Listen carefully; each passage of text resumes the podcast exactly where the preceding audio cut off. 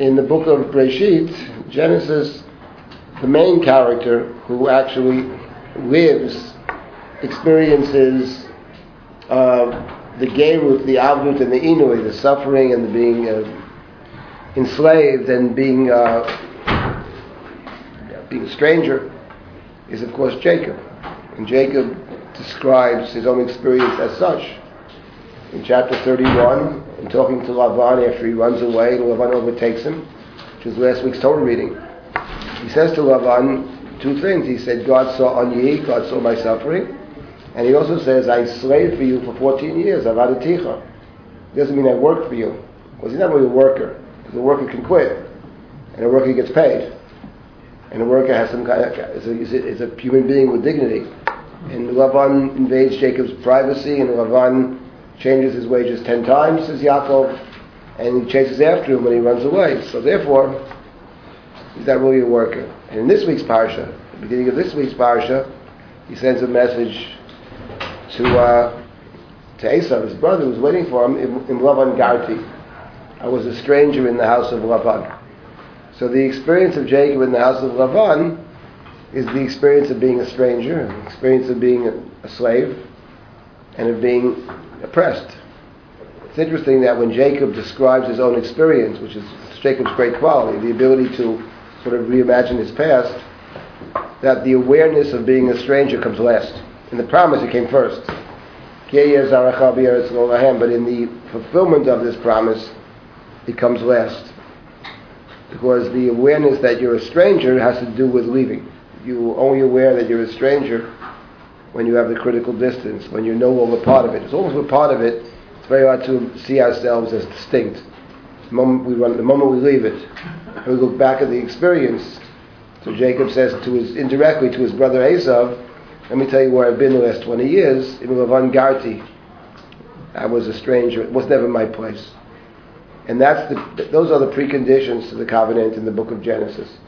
I would add that the idea that suffering is a precondition to the covenant, which raises a host of interesting problems, okay? That is the reality of Genesis, and that same package of pattern of Ger, Av, Eved, Inui reappears in the beginning of the book of Exodus in terms of the people of Israel are described exactly that way, of being oppressed, of being enslaved, and at least in the case of Moses, of being a stranger.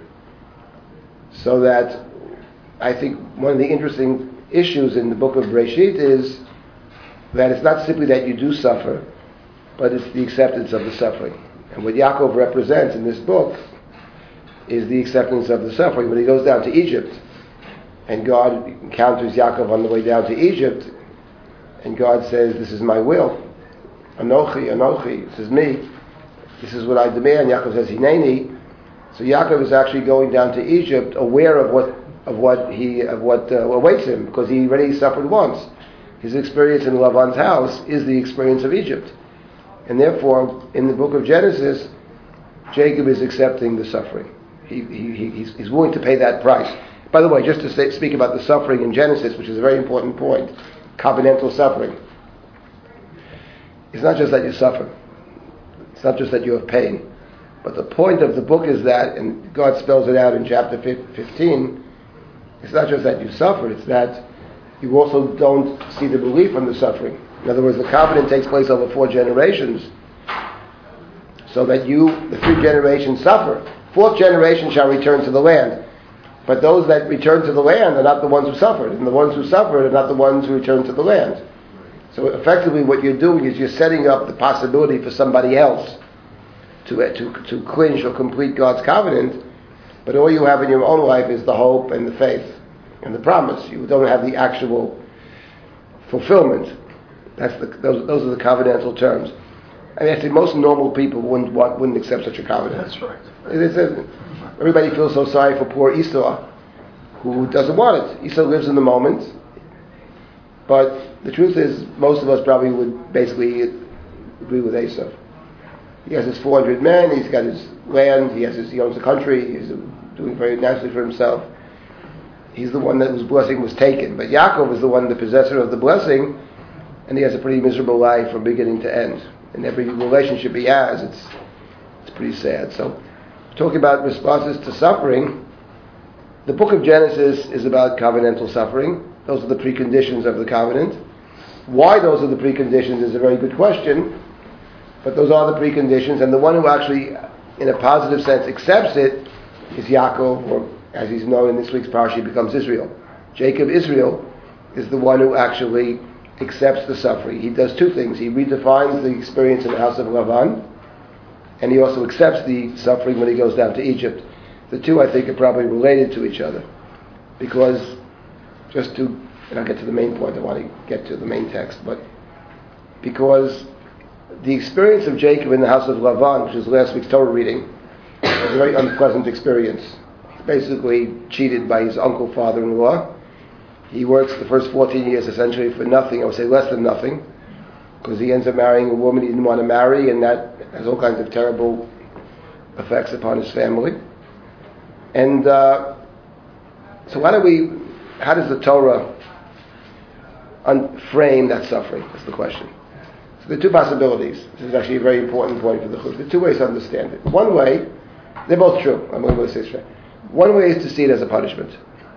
That's the approach. I, I, think of some of the midrashim. The one who made this point clear is uh, Cassuto.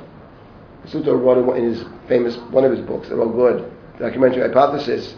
He points out that whatever happens to Jacob in the house of Lavan is payback for what he did to his brother and what he did to his father. Mm-hmm. Deceived the blind old man, he took the brother's blessing. So Cassuto sees everything that happens to Jacob, the, younger one being supplanted by the older one, the uh, surrogate father, Lavan's rummaging or searching through his, viewing all his possessions, etc., etc., he sees it as a punishment. One can read it that way.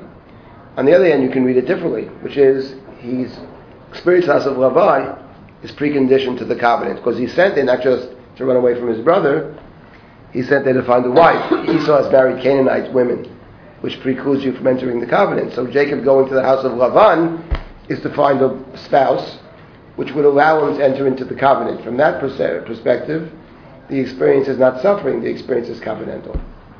So which of these two dominates? They're both true. It is a punishment and it's a covenantal opportunity. How does one determine which of these two it is? I think the Chumash has a very simple answer to that question. It depends on how you understand it. If you understand it as a miserable experience, we call that punishment. And it's a suffering. Suffering, you, you, you inflict something on somebody else, and you quid pro quo. You paid midah k'neged midah. On the other hand, if you understand it differently, if you learn from it, it becomes an educational tool. If you learn from the suffering, then the suffering becomes covenantal. Jacob learns from the suffering. It takes him 20 years. But at the end of 20 years, he looks back and he says to Laban, I was a slave, I was oppressed, and above all, after he leaves, I was a ger. I was a stranger. It's not my place. So it means he learns from that experience, and that makes it covenantal. It's not just punishment, it's actually covenantal. So Jacob has the ability, I would say, to reimagine his past. And the ability to reimagine your past is also the ability to reimagine your, uh, your future. That's a very important point. It is deeply connected, that's Jacob, right? Jacob, become, Jacob becomes Israel. He becomes a different person. The person who becomes a different person moving forward is the same guy who can look back at his past and say, I, un- I understood it one way, and now I understand it differently. Those two, are, those two phenomena are obviously deeply connected to each other. It's a very useful thing to think about, especially when it comes to something like prayer. To me, that's what prayer is essentially about. Um, it's about imagining that things don't have to be the way they are. It's imagining that things could be different. The problem with imagining things could be different is that we're typically so tied to the moment, to the present, that it's hard to imagine because we're also part of the present. So, in a certain sense, it means putting yourself into, into exile, in fact, distancing yourself from yourself. It's interesting that at the beginning of the covenantal promise to Abraham, Rashi quotes a medrash. God says to Abraham, "Go outside." He took him outside. God takes Abraham outside. So Rashi quotes the Medrash. We mean achutza? He took him outside. So God said to Abraham, "Say me istagnina shelcha." Leave your astrological pronouncements.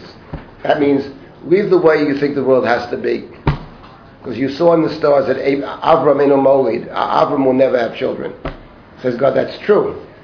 Avram will never have, but, but Avraham will have children. That is to say, that's exactly the point of the Medrash. The point, of course, is that we are so wedded to the way we think we think things have to be. We believe, falsely, of course, that things were always a certain way. because they weren't. That's the main function of studying history. There's one thing you can learn from history. It wasn't always this way. And if it wasn't always this way in the past, so maybe it won't always be this way in the future. So the ability to imagine a different world, which is Jacob's, which is Jacob's great gift. Jacob's ability to, to say it doesn't have to be this way. I was Jacob till now, but I can become a different person. That's his. Is deeply connected to the ability to imagine it to, to prayer. And one of, as I've spoken many times about it, one of the main characters of the Bible that the rabbinic tradition picks up in terms of prayer is actually Chana. And the reason Chana is one of the masters of prayer is because as a childless wife whose husband is married to another wife and it was given up on her dream of having a baby or whatever, she lives on absolutely on the margins. She's absolutely not vested in the world as it is. And the problem, with, the problem with being vested is you can't see. But the moment you you divest and you step back from it, and you're not you're not linked to what is, then you can suddenly see. And she sees that it doesn't have to be this way. temple shouldn't be this way. So it's deeply connected to this ability to imagine a different world. It's deeply connected to, to prayer. In any event, as I said, the book of Genesis is all about this. This is, this is the covenantal promise. Uh, most people wouldn't want it. Jacob is the hero who accepts it, embraces it with a full understanding. So I was thinking what to talk about. I'm not sure it matters so much what we talk about. The truth is, what actually is very important is not just to try to be helpful in, in a situation like this, Actually, the most important thing of trying to be helpful is to figure out what actually we can do in reality. Not what makes us feel good or anything like that, but where, whatever resources we have, we can do the most good. And we, who's in the need of most help? That's the first question. You know, the people that lost their homes, but they, it's a terrible thing, but maybe they can build another home. There's some people who lost everything and they have no money. They can't do anything. So those are the people we're looking for to try to help. And uh, in any event, I was thinking in terms of this you know, I have a friend every year, one of my closest friends. When I go to Israel, we talk, teach together. And I saw him one Shabbat, a couple of years ago, I saw him on Shabbat. He was almost in tears. He looked so sad, you know. I said to him, you know, no one knows why you're crying except for me. You know why he was crying? Because that week's parsha was Vayechi. The book of Genesis had come to an end. He's so deeply connected to Bereshit, you know. When it's over each year, he's, I feel the same way. Yeah, next book's good too, but how can you so I was thinking that this chapter, chapter 15, which is the promise, is connected in the Chumash to chapter 14. Chapter 14 is the story of the five kings and the four. It's a very interesting chapter. The battle of the five kings against the four. It's one of those chapters that when you read it, you say to yourself, it's not on the top 10 list. You know what I mean? You great stories, Genesis' greatest hits, binding of Isaac, Jacob wrestling with the angel. Then we have other stuff that's, you know, doesn't make the list of top 10, like chapter 14, battle of four kings against five. Like, who really cares? You know what I mean? So it turns out that actually that's not the case. That chapter 14 is of immense significance. And we can demonstrate that in two ways. One is that all the language of the covenant of chapter 15 is coming straight out of chapter 14. That's number one. And number two, it's very interesting that in chapter 14, that's what we'll talk about briefly this evening. In chapter 14, chapter 14 is like this there's a battle of five kings against four. The chapter begins by saying, In the days of Amraphel, the king of Shinar, and mentions three other kings, there was a war against five kings. The five kings include Sodom and Amorah, and three other little kings, all who reside around the Dead Sea. And the Torah then says it's a battle of five kings. And they did war for 12, for 12 years. They served the four kings. In the 13th year, they rebelled. And in the 14th year, there's a great war. That's how the chapter begins. When you actually read the story, you realize it wasn't much of a war at all. There was a war, but not between the five kings and the four kings. The war that is waged in chapter 14 is between the four kings and the great and powerful nations of the land of Canaan the list of kings in chapter 14 is virtually identical to the list of kings mentioned in the beginning of the book of Deuteronomy, which talks about the great nations that once existed in the land of Canaan. So we have a, a clash of the titans over here in chapter 14. Not the five kings who were five nobodies, but the four kings who battled the powerful people of Canaan. The four kings, beginning with Shinar, which is Babel, are four giants. So the four giants of the world. The Torah is one of the rare examples of biblical humor, which is making fun of the five. It's four against five, the Torah says. You get a sense the five. The five are nothing. The five are little tiny kinglets around the Dead Sea. The four kings are Elam, Babel. They're talking about giants. So there is no war between the five and the four. The five attack the four. It's not clear that the, they've rebelled in the 13th year. It's not clear that the four kings know that they've rebelled. It sounds like they don't realize this. And they're busy walking home, and the five kings attack them, at, at which point the four kings continue to walk, take all the people, take all the possessions. The kings fall into pits, because they're ready to fall into pits. And that's the end of the war. And among the people that are captured, the town of Sodom is captured, and including Lot. Lot being Abraham's nephew. And that's the story. Abraham hears in this chapter that his nephew has been captured. And he sets out to help. So this is but Abraham's response, actually, to the fact that his nephew Lot has been is in trouble. He doesn't confine himself to helping Lot, though. He goes with his army, pursues the four kings, and strikes at night, and he retrieves all of the people and all of the possessions. That's the story. And when he returns from this battle, two people come to greet him. One is the king of Sodom, who climbed out of the pits. And he comes to greet him. Emek Shaveh, to a flat, this time he goes to a flat isn't full, no, no pits. And the other one who comes to greet him is this mysterious character, Malki Tzedek. Malki Tzedek, Melech Shalem, one of the mystery men of the Bible. So I want to take a look at that. Malki Tzedek, Melech Shalem, Hotzi Lechem Vayayin. This is found in chapter 14, in verse number 18. Abraham has returned from battle, and Malki Tzedek, the king of Shalem, it's not clear what Shalem means. It's a good word. It means complete or whole. Maybe it's Jerusalem. It's possible. He greets Abraham, the warrior, with bread and wine. He was priest to the high God. Kohen Wa'el Elyon. And he gives Abraham two blessings. In chapter 14, verse number 19 and 20, gives Abraham two blessings, which are very interesting. The first blessing of chapter 19 is Baruch Avram le'el konei shamayim. Blessed is Abraham to the high God, the creator of heaven and earth. Konei probably means creator. Could mean possessor. But probably in biblical Hebrew it often means creator. The creator of heaven and earth. That's the first blessing. And the second blessing is verse number 20. Uvaruch el elyon asher migain sarecha biadecha. And blessed is the high God who has delivered your enemies into your hands.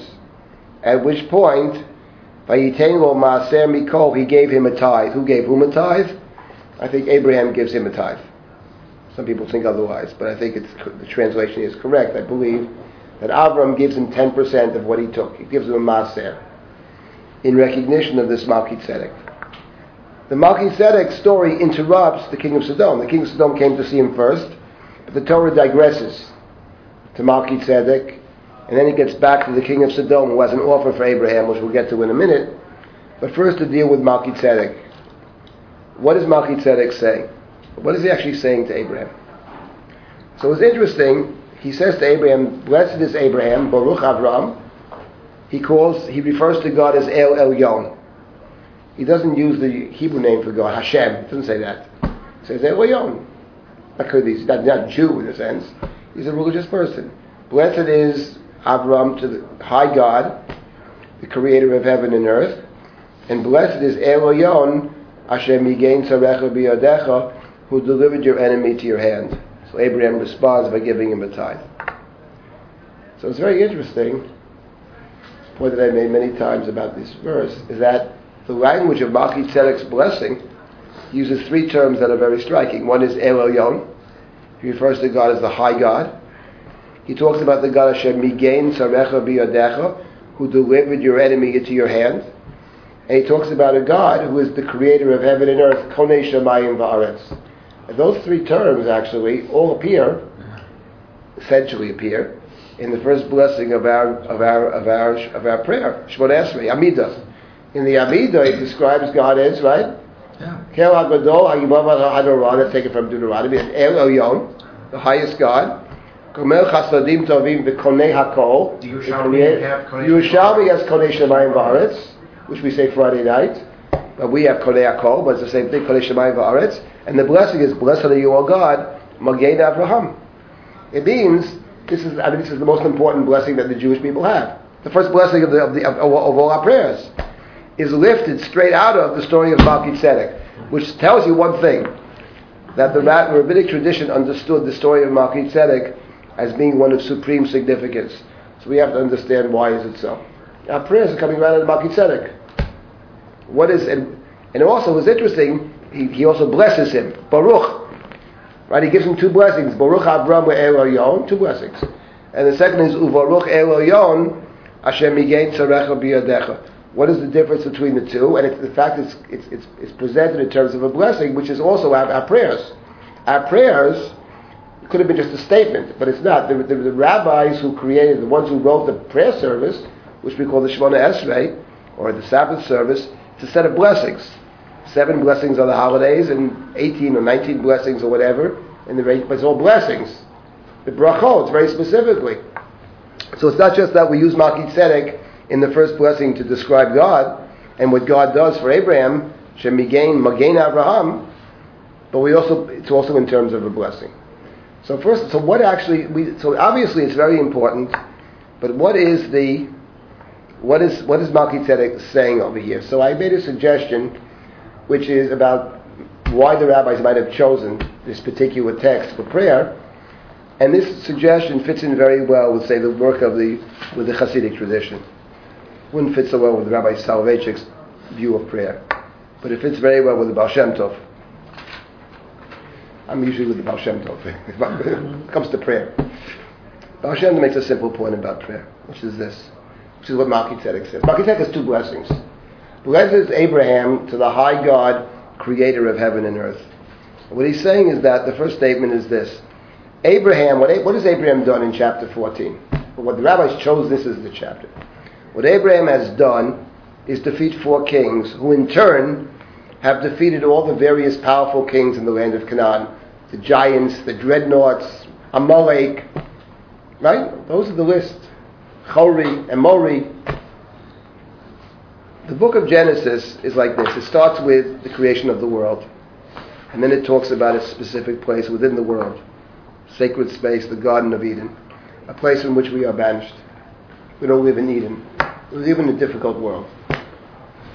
And we, what we are searching for in this world is a kind of alternate Eden. Can, can never go back to Gan Eden. You can't go back there. Everything is provided for you. The world in which we live, things are not provided. It's a world, a difficult world. But can you create in this world, which we inhabit, sacred spaces? That's the search. The sacred spaces in the, the one who actually, the person who represents the ability to discover or maybe even create sacred space in the Torah is Abraham, and in two different senses. He's commanded twice to get up and go, Lech Lecha. The first time to the place that I will show you, which is the land of Canaan, and the second time the place that I will show you, which is the place of the of Har Moriah, the place of the Akedah, the place of the temple, the, the holy space within the holy space. In doing so, what is Abraham fulfilling? What is he accomplishing? He's doing he's, he's doing God's work. He's doing God's work. You have you Abraham symbolically have secured sacred space. So you are blessed to God.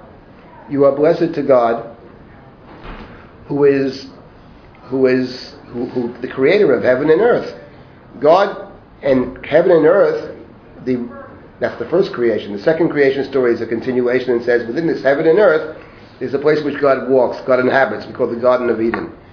And the human responsibility is, after the banishment from Eden, is to locate and possess sacred space. You have done that, Abraham, because you have captured the land of Canaan. You have fulfilled God's charge of Lech Lecha. That's the first blessing, because you're doing God's work. And the second blessing is, Uvaruch Eloyon Hashem Yigein Sarecha Biyadecha. And blessed is the God who gave your enemies into your hands. In other words, what, I, what the Baal Shem Tov would say, I think, is this. And if, if he wouldn't say it, I'll say it. I'll say it for him, whether he said it or not. I think he does say it. You know, in prayer we have three parts to prayer. We have the praise of God, we have the request, and we have the thanks. Those are the three pieces to the Shemona Esrei. If you read the works of Rabbi Soloveitchik, which I grew up with, he focuses extensively upon the request, bakasha. Bakasha for him is prayer. The other stuff is not that important. He he decries the mystics and others who praise God. He doesn't like that. It's all about requesting. But the truth is, that I think the Baal Shem Tov would say differently. What the Baal Shem Tov would say is the following. The human responsibility is to do God's work. The only problem is, if we have no resources, how can we do God's work? You want to do God's work, but you're sick. What can you do? You want to do God's work, but you have no insight. You want to do God's work, but you have no resources. You want to do God's work, but you live in a society that actually precludes it. So therefore, everything we're asking for in the Shemona Esrei, whether it's insight, the first blessing, whether it's health, whether it's Birkat Hashanim, which is about parnasa, sustenance, or whether it's about a, a, society which is fair, equitable society where you can function. All of those things are necessary to make possible the real thing, which is to stand in God's place to do God's work. That's the that's the Baal Shem Tov's that's my understanding, okay? Which I think is Baal Shem Tov is saying. It's about doing God's work. And the truth is, it's a very powerful idea, really, you know? We're called to do God's work. And all we're asking God to do is help me a little bit, you know? Help me. I want to, if I'm sick, what can I do? This is, that was Malki Tzedek said. To, Blessed is Abraham to the God that created. You have done God's work in this world. You have discovered sacred space. That was God's intention in Eden. And blessed is God who made it possible, who delivered your enemies into your hands. I think actually a very important point about response to suffering, something I've been talking about a lot and thinking about a lot lately. It may sound like a trivial point, but I don't think it's a trivial point at all. Is how does one see oneself in this world? You know what I mean? And it's if you see yourself as God's messenger, if you see yourself as I'm here to, I would say more than messenger, I would say God's servant, God's Eved Hashem. The Eved does what the master tells the Eved to do. You see, and the point is, Ani Abdecha as the psalmist says, I am your servant. The story of Sfas Emes came back when she was a little kid. I want to be. Today we said my favorite prayer, Ana Hashem. You know, so his father's grandfather said to him mean Ana Hashem Oshiana? He said, no, no. Ana Hashem Ken Yavdecha. I want to be God's servant. And that is actually a different way to see yourself in the world. You don't, you don't, you don't expect people to say thank you. The Eved doesn't expect thank yous. You're doing God's work. That's why you're here. The only thing is, we need, we need to be able to do it. So we're asking for help in, in allowing us to do it. But the, the response is one of the, of the servant. And that's what Malki said. And that's, I think, why the rabbis chose this, actually, for our prayers. It's a different way to see the prayer. It's about seeing oneself as, I'm here. Baruch Avram El Elyon Kone Shemayim Vares. It may sound like a trivial point. I don't know if it doesn't. doesn't. It's not trivial. It's a completely different way to see the world. Totally different. It's not about me, actually. And the truth is, when you read the Torah, so like the book of Exodus, let's say, we were slaves and we're free. Okay? So the two ways to read that they're both true in a sense, but one is that it's a celebration of human freedom. That's one way to read it. But truly, when you read the book of Exodus, it doesn't sound that way primarily. God didn't take us out of Egypt because God wants us to be free in Exodus. That's all true. God took us out of Egypt to demonstrate to Pharaoh and to us that God is God. That's when God explains the reasons. I'm bringing the plagues that you know that I'm God, you know I'm in the world, you know I'm the greatest God, etc. And I'm taking people out who are going to serve me. The book does end with the, with the building of the Mishkan, and Tavdun es Elohim al That's what God says. Someday Moses, you'll bring people to serve me at this mountain. So seeing oneself as a servant it is very different. And then the suffering of the other. I forget the one who's used to have a student here from the Catholic Worker, my favorite students, Kathleen Temple. Remember Kathleen Temple? She sat there. She wasn't Jewish. Of course, when you saw her, if you just step back, no one knew that. If you just look at her, she obviously wasn't Jewish. I mean, I mean really. So she was with the Catholic Worker. And if the Catholic Catholic Worker is a very left wing, I mean, organization. Doris Day. What? Doris Day was the. Dor- Doris Day. Dor- Dorothy Day. Dorothy Day. Dorothy Day was the founder, and she, And uh, so I was, in, she, so then she got sick and she was died. So she, they called me up to visit her. You know, um, she was very respectful in the class. You, I mean, everything she said was exactly on point. You know what I mean? She used to send me her. She used to write. She was one of the two teachers of the Catholic work. Catholic worker. Uh, she, she wasn't a Catholic, but it's a group that they, they give away all their money. They have no money. I mean, no money. She's zero, power poverty, and they essentially deal with people who have nothing illegal immigrants, all kinds of people, and they invite them in. So often she would send me when she she was dying, and she sent me an article called "Tip." She was in Bellevue. Tip, tips for waiters. About waiting in the hospital, and she sends a note with it. Much of what I said is based on your class.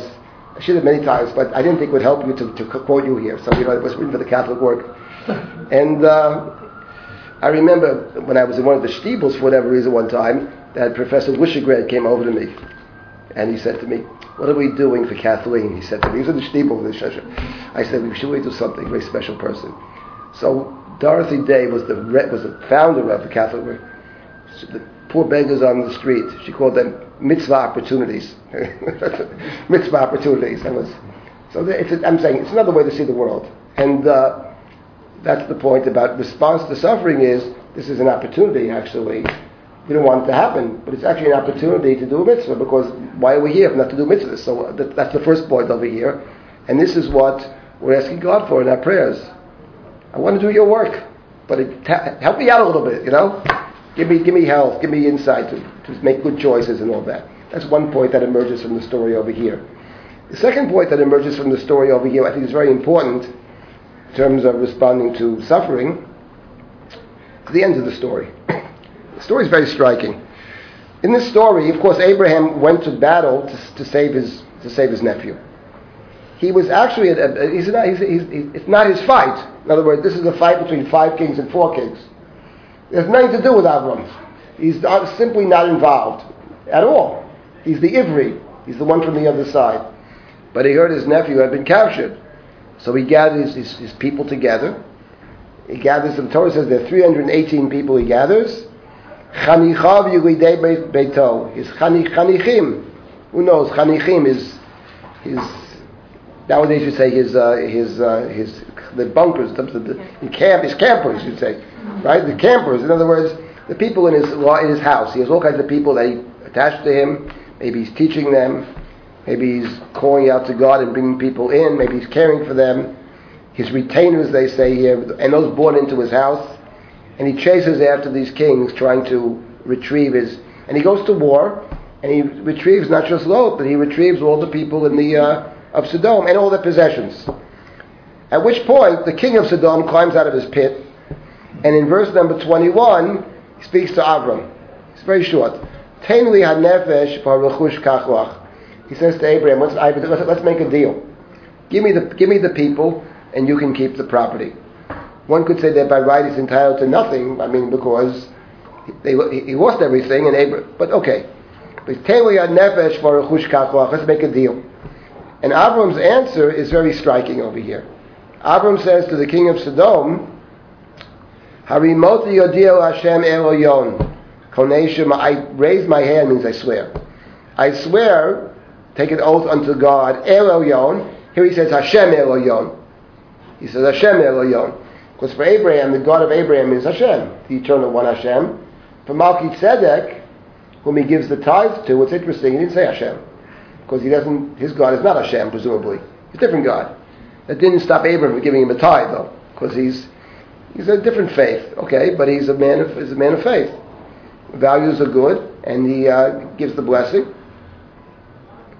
So Abraham says to the king of Sodom, I swear that I will take nothing of yours. Imichut v'yatzroch now, from a string into a shoe latchet.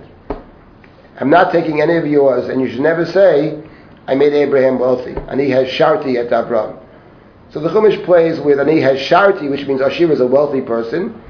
You shouldn't, be, you shouldn't say, I made him wealthy. Has sharti, in contrast, of course, to what he does with the king of Sodom, uh, with Malki Tzedek, by Yitangle Ma'aser Mikol. It's the same word. Ayin Shin Reish.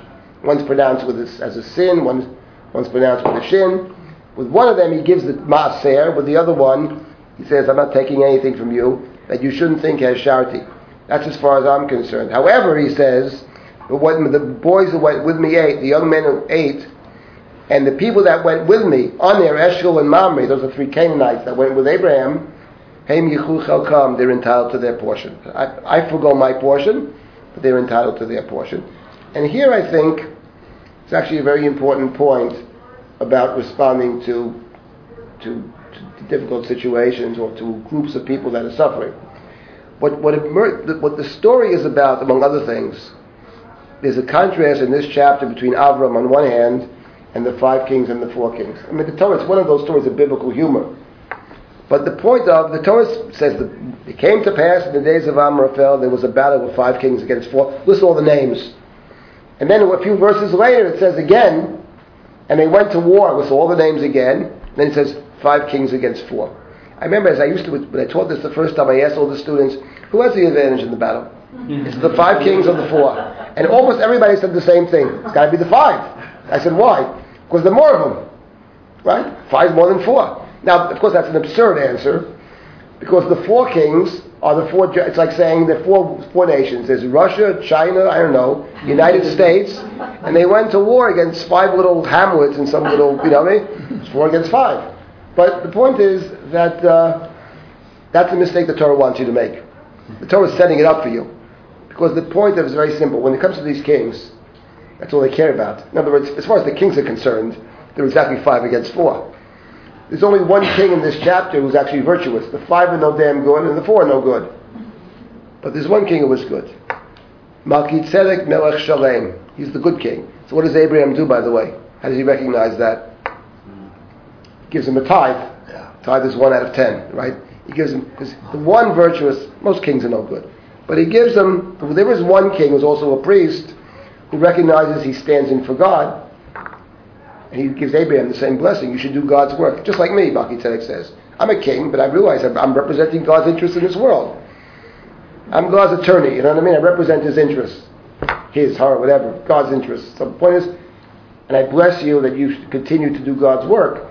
So Abraham, you see, what's interesting is, when it comes to Abraham, the Torah goes out of its way actually to emphasize he doesn't fight alone. He, he gathers up all the retainers in his house, 318 of them, it says. Yuidei Beito. Right? And he runs and chases. And at the end of the story, when the king of Sodom says, listen, let's make a deal, me and you. So Avram says, I'm, I'm not making deals with you, because I can't talk to you. But I'll tell you what I am concerned about. I take nothing from you. But, what about my people? What about those that went with me, right? Whatever expenditures they may have had. And not only that, Aner Eshcol and Mamre, my, my, my, three confederates, my three Canaanite friends, Canaanites, Aner Eshcol and Mamre, Haim Yichu Chelkam, they deserve to take their portion. And I think the important point is sometimes you're faced with a situation, happens a lot with something like this, a tragedy like this, which impacts on so many people, happens all the time. And it's very important to remember that there's no such thing as 100,000 people. There's 100,000 individual people. It's so easy to, you know what I mean? We always forget that you're talking about people. And each person, there's no such thing as, so C.S. Lewis writes all place, no such thing as a sum total of human suffering. It doesn't, it doesn't compute. There's my suffering, there's your suffering.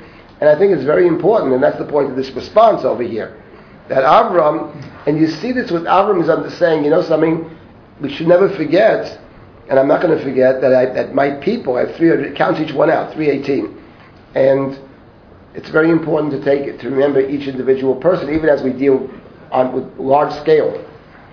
And the truth of the matter is that this kind of thinking is what actually propels him to fight in the first place. He doesn't fight to save Sodom. He doesn't even actually care about Sodom. He doesn't Sodom. We know they're very bad. He prays for Sodom afterwards. He prays for the town of Sodom. But what drew him into the struggle, actually, into the into the war, and then he actually gives them back all their possessions. What draws him into the entire event is Vayishma Avram Kin Yishma Achiv. He heard that his brother, which is really his nephew, had been taken captive, and he feels a responsibility. But in aiding one person, he has he's given the opportunity to aid everybody, but he doesn't actually forget. So I think the what, what emerges from this chapter actually is very striking, is that uh, you have the contrast between the kings of the world who care only about themselves, and this fellow who actually gets involved in something that he probably didn't care too much about to begin with. But having been drawn into it, he doesn't forget about the individual people. It's interesting, by the way, just conclude with the following thought about this story, which is this. Later on in the Chumash, Abraham prays for Sodom. God says to Abraham, You know, uh, I can't conceal from you what I plan to do. The cry, it's chapter 18. The cries of Sodom ascend to heaven, right? How can I conceal it from you? And he gives a reason. God gives a reason. Because I know, says God, that you command your household, right, and your children in your way to do tzedakah and mishpat, to do virtuous, virtuous, righteous behavior. So therefore, I can't conceal from you what I plan to do. And then God continues, the cries of Sodom are very grievous. I'm going to go down, and if it's what I'm hearing is accurate, I'm going to destroy them. And Abraham prays. Says, what do you mean? how can you do this? What kind of God are you anyway? Shouldn't the just, judge of the world do, do, do justice? So the two questions actually. One is, why can't God conceal it from? Maybe He can't conceal it from you. Why not conceal it? Does God require to tell everybody all of God's plans? God conceals many things from us. Most things, I would say. Existence is a great mystery. God has concealed it from us. Why can't God conceal it? What does it mean I can't conceal it? I would add to this, by the way, that God actually invites him to pray. I know you're concerned with tzedakah and mishpat, which means pray.